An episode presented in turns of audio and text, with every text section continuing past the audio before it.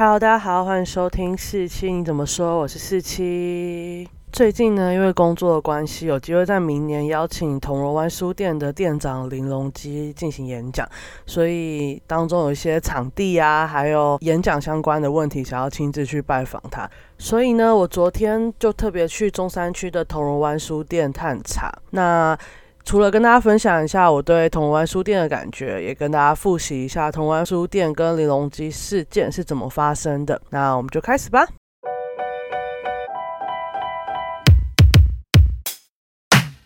首先第一个问题，当然你也想知道林隆基是谁嘛。那林隆基呢，其实是铜锣湾书店的创始人。铜锣湾书店又是什么呢？铜锣湾书店呢，其实是一家原本在香港开业的独立书店。那它是在1994年创办的。它除了卖一些普通文艺历史类书籍之外，还有出售一些中国大陆不能贩卖的禁书。很多香港的独立书店都会做这件事情。在早期呢，很多到香港旅游的中国人也会去这些书店购买一些政治类的禁书，甚至他们也会有一些服务，就是帮你从香港寄这些禁书到中国。那这里的禁书的意思不是什么全世界都不能卖或怎样的书，这些禁书呢，它就只有说在中国大陆境内是禁止被贩卖的。当然，这类书籍在中国大陆之外，像是香港或是全世界各地都是合法可以出版、销售跟流传的，毕竟中国以外的地方都会有一般的那个出版自由嘛，对不对？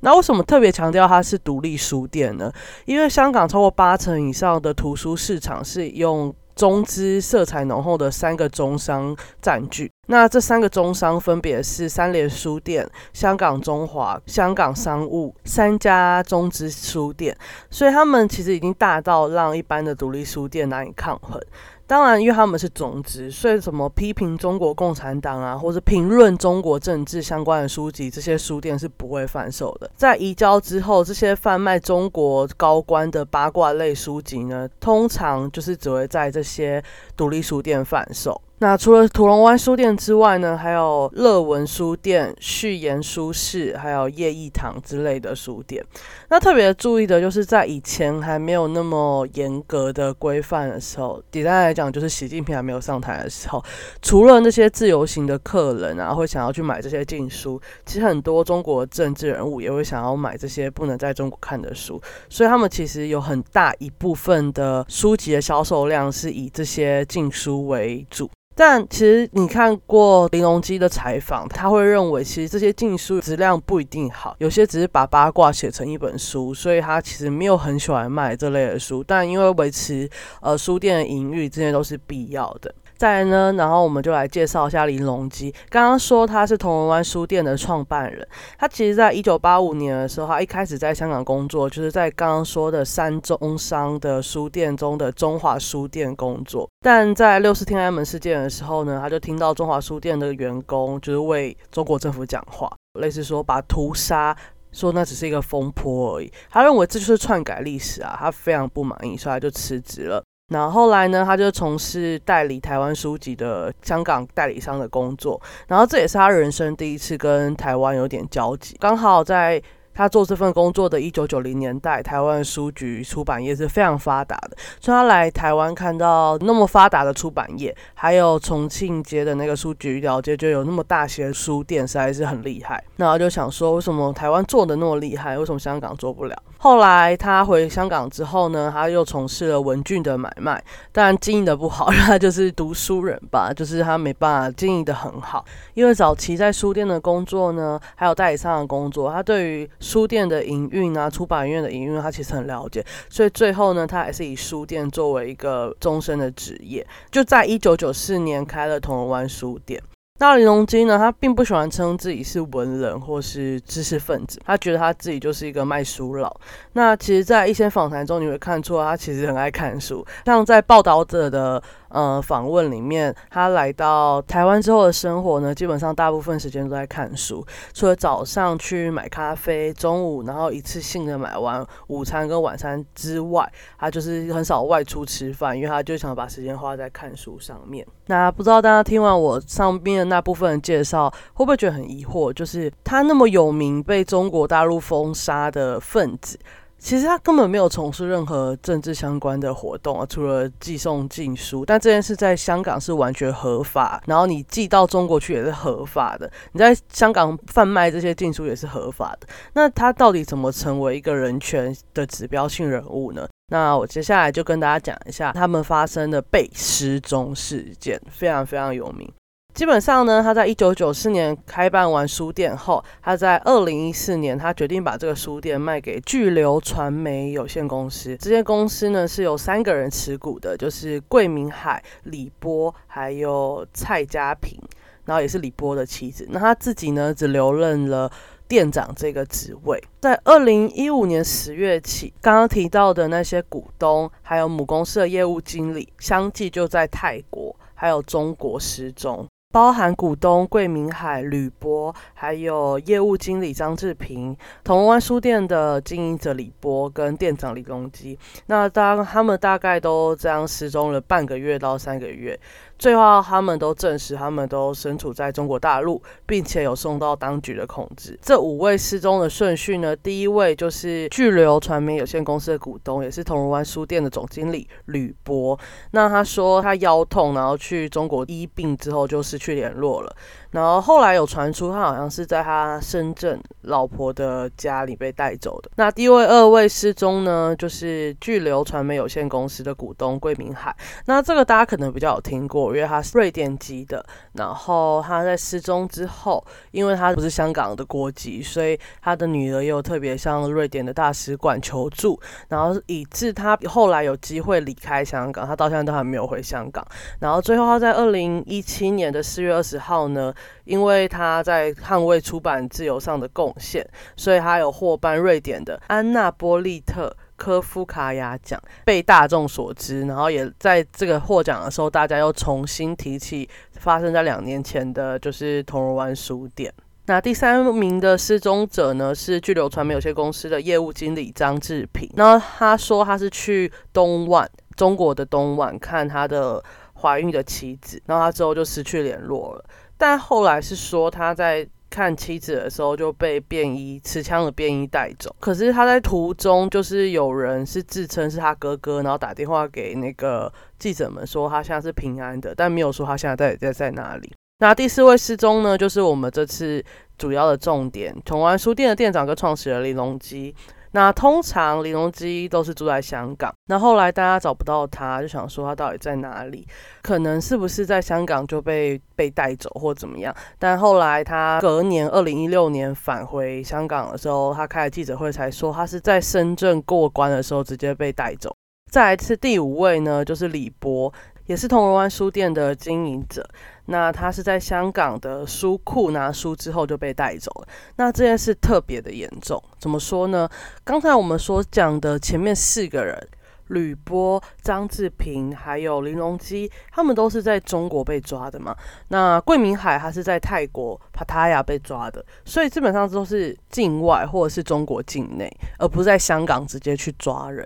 那李波呢，他是刚刚有说过，他是在香港去书库取书的时候就被抓走了。那这件事非常的严重，也就是说在一国两制的框架下面，中国的法官啊、检察官或是法警系统是没办法入香港做任何的执法的，因为他们是不同的法律，在一国两制的框架下面是这样。然后大家一定会很 confused， 最近这不是很常发生吗？对，这是因为最近有国安法了，但在2015年那个时候，这件事是从来没有发生过，可能有发生，但它不会那么明目张胆，因为中国知道要遵守一国两制，遵守香港基本法，遵守香港的法治司法系统，他绝对不会入境香港这样跨境抓人，不然你就是打破了一国两制啊。但最近为什么大家觉得很习以为常，就是因为国安法过了。当然国安法之前也有非常非常多类似的事情，但国安法过了，它就是给中国一个合法的条件，就是你们的法只要不符合我们人大的想法，那我就要进去抓你，就是你们的法必须符合人大的想法。所以为什么国安法过大家那么不爽那么害怕，就是因为你就是开了门让别人进来，就大家你就可以想象，就是清末那个开了山海关，大家就冲进来了，反正你想抓就抓，你想带走就带走。所以现在香港变得那么严重那么恐怖，才会说国安法过了一国两制就毁了啊。当没有司法独立，没有警政系统的独立，那基本上香港就会变成中国的一个城市，它就不再是一个独立的，不是说独立的香港，就是一个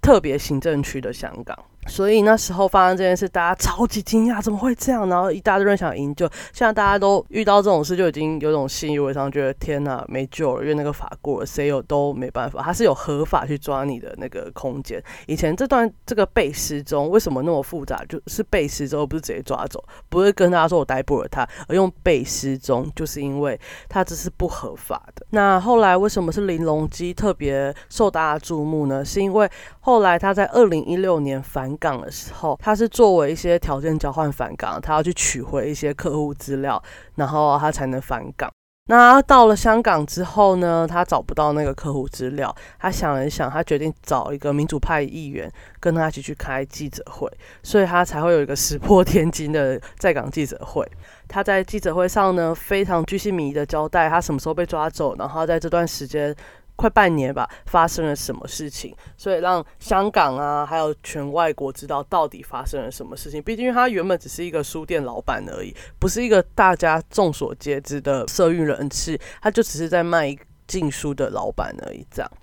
那他在上面说呢，他是在2015年的10月24号被带到深圳的派出所，然后他是在过关的时候，就是过海关的时候，深圳跟香港是有海关的，然后被带到一边，然后就被带上车。他被到一个派出所之后呢，然后就不让他睡觉，后来他又被转到浙江的宁波，然后转到浙江宁波之后，他就更换成球衣做身体检查，然后他住的那个房间呢有24小时的监视器，然后他有防止自杀的功能，就是有各种软垫怕你去撞墙致死啊，这样。那在刚刚讲的这两段时间，他都一直问说我到底犯了什么罪，我需要被这样，但都没有任何的回复。后来在宁波的时候，他就被迫签下了放弃聘请律师跟放弃联络家人的那个协议，之后有关人员才开始问他，就是铜锣湾书店的经营状况，跟谁来寄书，为什么要帮中国的读者寄书，跟他们职位到底可以做到什么程度，这样。后来的5个月内呢，他就是被6组人24小时的轮流看管，然后没有自由，然后他被提审了20-30次，然后外出提审2次，然后还有说外出提审的时候有看到其他的囚犯也被关在同一个地方。然后在他在提审当中呢，就是有人会辱骂他，威胁他说对你这种人我们不会手软。他后来呢是有认罪片段，大家记不记得在前几年那个所有在中国被抓的人或被失踪的人都会有认罪片段，他说那是有导演有台词下拍摄的。然后他的影片是在2月的时候在凤凰卫视播出。后来他从宁波又被转到广东的韶关，然后他被安排在一个图书馆工作，然后但是他不能离开特定的范围。那这件事后来是有被那个图书馆的人员证实，就是他后来是来当志工的。然后他在韶关的期间呢，曾经跟李波跟吕波还有张志平，就是前面失踪的人一起饮茶，然后被全程录影跟监视。其中有一天的晚上，甚至有2名小姐是想要招揽色情生意或是色诱工作，他不知道，因为他不敢就做任何行为。最后经过这种长时间的交涉呢，他被获准可以返回香港探望家人，但他必须带回铜锣湾书店的客户资料，也就是多少人订了什么这样的书，谁订了什么样的书，这些资料回中国，然后作为日后要判他罪的呈堂证供，他才能返回香港探望家人。那他返回香港的期间呢，是有一个关押他的人跟他一起陪同进入香港的，但因为他怕被拍，就是那个陪同他的人怕被拍，就是有种做贼虚心的感觉，所以呢他就后来就跟他分道扬镳。可是呢他们必须以他们提供给他的手机以简讯的方式报告行踪。那他按照要求到铜锣湾书店取回订书资料时，他发现他找的那个东西好像不是订书资料，所以他就争取了一些时间留在香港，因为他说他找不到那个东西。后来呢，他遇到了就是也被失踪的李波。李波说他也是在非自愿的情况下被从香港带到中国。那他听到这个的时候，他真的是想了很久，所以他最后决定找民主派议员陪他一起召开记者会，告诉大家他如何失踪的，所以才有这个震惊世界的记者会。那他说他为什么会想要开记者会，就是被那时候有6000人上街为他声援而感动。他说如果我们不发声，香港就没得救了，也告诉全世界的人这是香港人的底线，香港人是不会向强权屈服的。那这件事其实他认为不是只关他的事，他是关乎全香港人的人权跟自由，因为这件事就是很明显中国直截了性的违反一国两制。那时候他讲出这句话的时候，大家就已经觉得很严重，但现在已经没有任何严重性，因为就是一个很无法无天的世界跟社会，中国完全没有在 care 这件事情。他认为香港政府并不会做什么，因为那时候还是梁振英政府，在雨伞革命的时候就看到香港警察不会帮你，香港警察只会对付人民而已，所以他没有什么好说的。那后来是林郑月娥，大家也知道，就是根本也不会帮你，所以他就只是开始记者会来告知全天下这件事情。他说同安书店其实很简单，它就是一个根据香港法律下合法经营的小书店，那你从香港寄书到中国也是一个合法的行为。那如果中国认为他违反了中国的法律，就应该用法庭或是用他们的法律来检控他，而不是这样直接被带走。简单来讲，这句话的意思就是说，中国本来就没有说这件事不行啊，那你现在把我失踪，然后说我不能卖这个禁书，然后你没有法律依据，所以你只好让我被失踪。那现在当然不是啊，现在就是有法律，因为国安法就是无限扩张嘛。然后他有说，就他的同事们都是被带走、被关押的。可是其实这些他的同事们后来被放回来的时候，都有说自己就是自愿去自首，这很荒谬。对，我不知道中国人怎么可以想到那么荒谬的台词，说自愿自己去自首接受调查。而且他后来他女朋友也被带走，然后他就希望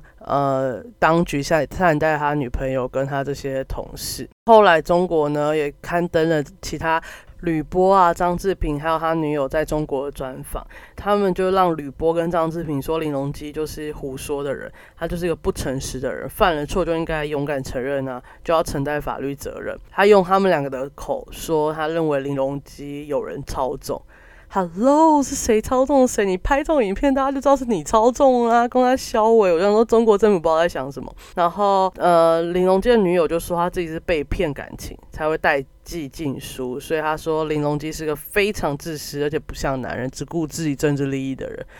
Hello， 谁会因为被骗感情就去带寄禁书啊？大家都知道这很危险的事好吗？中国，你们想一些借口可不可以动一下脑，不要那么无脑，就像你们不要抓人就说人家嫖妓好吗？不是你放的人去嫖的吗？真是的，哎。然后他就说他不会想要跟他们对峙，因为他们知道他们都是被逼迫的，每个人有人就是为了生命着想，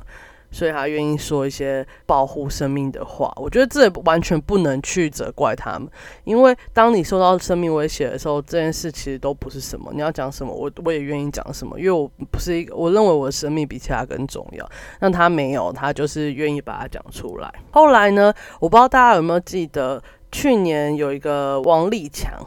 就是一个中国的间谍，他在澳洲的时候说他自己是中国的间谍，然后他就说其实他有参与铜锣湾书店这件事情，就是6名特工将李波从香港铜锣湾书店直接带走，然后直接带往中国，他负责谈判跟执行后续的任务。然后林隆基放回香港之后，他当然不可能继续在铜锣湾书店卖书了嘛，他就直接被盯上了。所以他在2018年的时候呢，他就召开记者会说他想要在台湾开铜锣湾书店，然后有说香港的一个民主派的商人决定要投资这个计划，但后来这个商人被中国政府约谈调查，所以他就直接撤资。后来有一个台湾的朋友也想要统治，可是他后来又怕被中国报复，所以也打消了统治的念头。你看，只是光统治这件事就让人那么害怕了。你们觉得直接送生命危险，你是不是愿意就讲出一些他们想听的话，只要不要被杀掉，对吧？那他就不知道该怎么办，可是他又想要在台湾重新开铜锣湾书店。后来就有人跟他说，你可以用集资的方式，因为近几年台湾集资非常非常厉害嘛。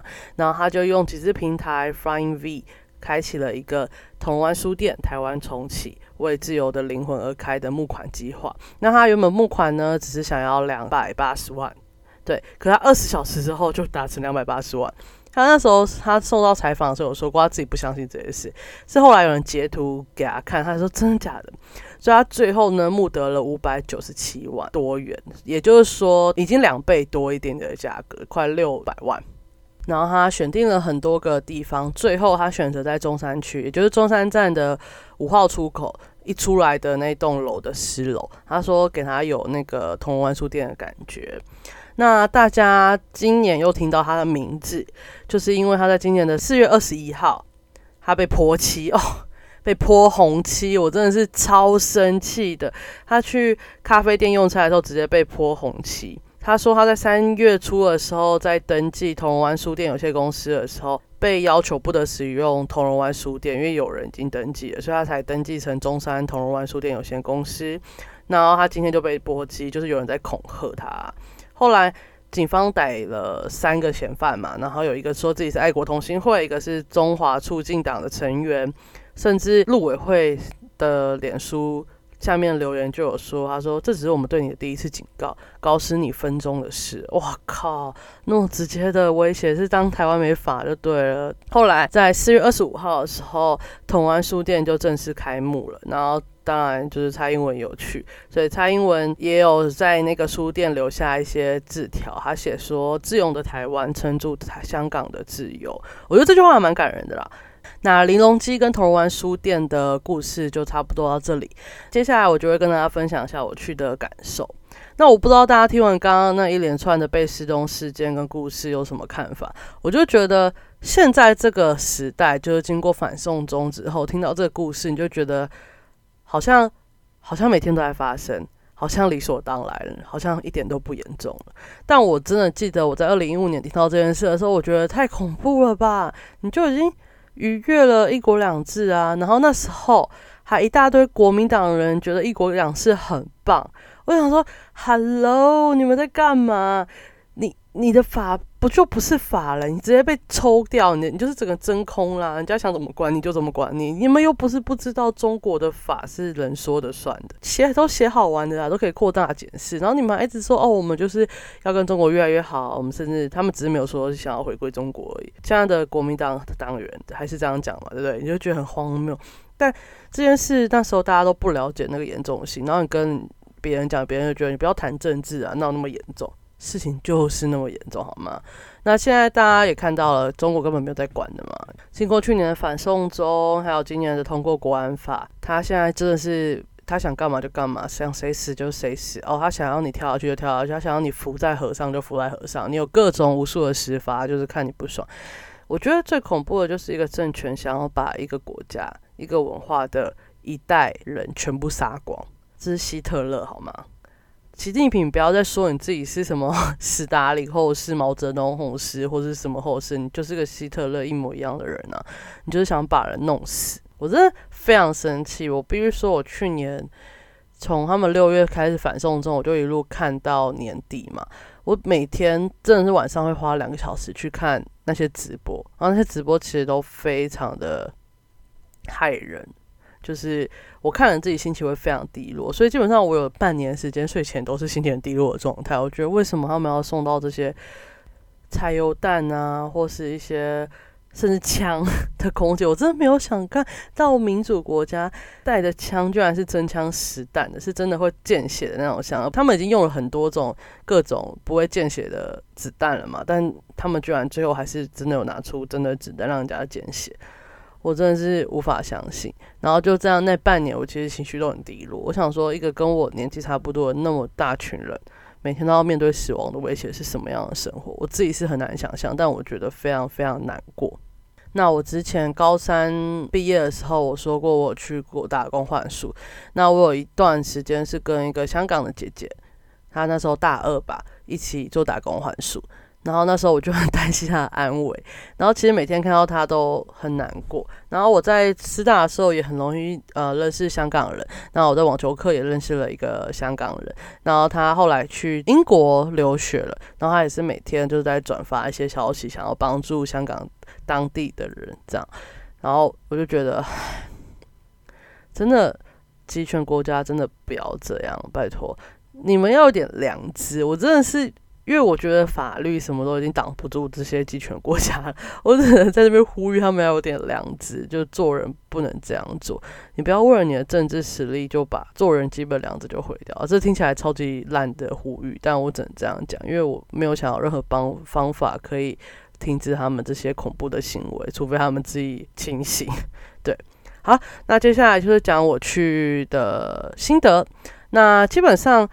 我不知道大家知不知道因为林隆基好像是直接住在这个铜锣湾书店里面的。那我怎么会发现？是因为我进去的时候就发现他做的收银台的后面其实是一个类似大学的上下铺。那上铺就是有一些睡觉的工具，然后他外面的阳台呢是有放电锅的，就看起来在蒸东西的样子。所以对我来说，原来我一直以为啦，我真的是觉得现在想一想自己蛮天真。我以为就是他拿了那笔募资的钱之后，他除了把书店可以经营好之外，他可能还会有一个另外的租屋处在那边休息，然后他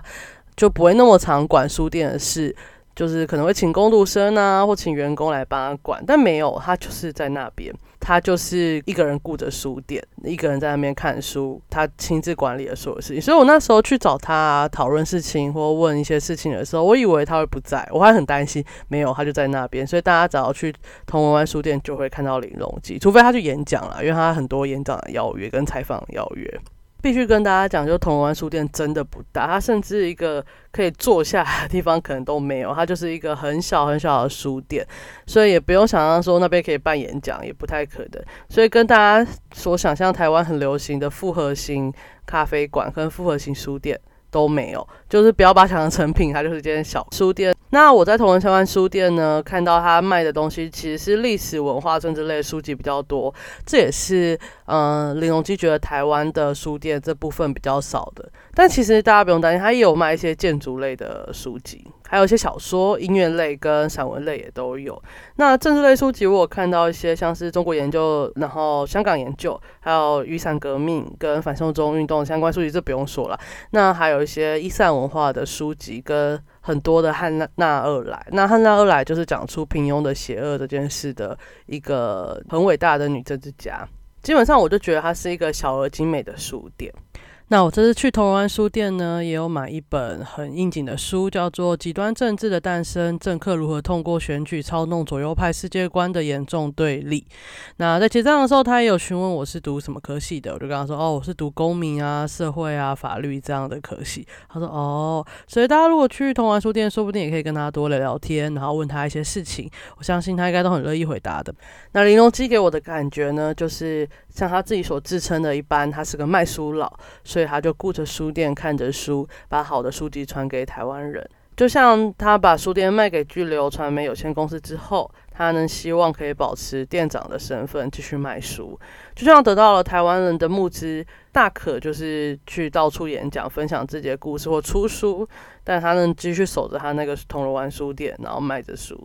做着他一生的志向。你很难想象一个原先什么社会运动都没有特别去参加的书店店长，在香港卖着完全不违法的书籍，然后就被失踪了，甚至必须在60几岁的年纪离开自己土生土长的家乡，来到台湾重新开始。我想问那些觉得他活该的人士，不管你是哪一党的或是什么思想，我想问你们，如果有人一生可以安安稳稳好好的卖书，好好终老，谁想要流亡，谁想要成为人权斗士呢？对吧？那你怎么还有办法讲出那么伤天害理的话呢？好，那这就是我分享我去探查铜锣湾书店的心得，跟我为了重新了解这些事情，所以上网查了一些资料。那之后林隆基的演讲完之后，我也会跟他分享我听完他演讲的心得。那希望大家喜欢这个新尝试，这种旅游的背景介绍的尝试。那我们这集就到这里咯，大家下集见，拜拜。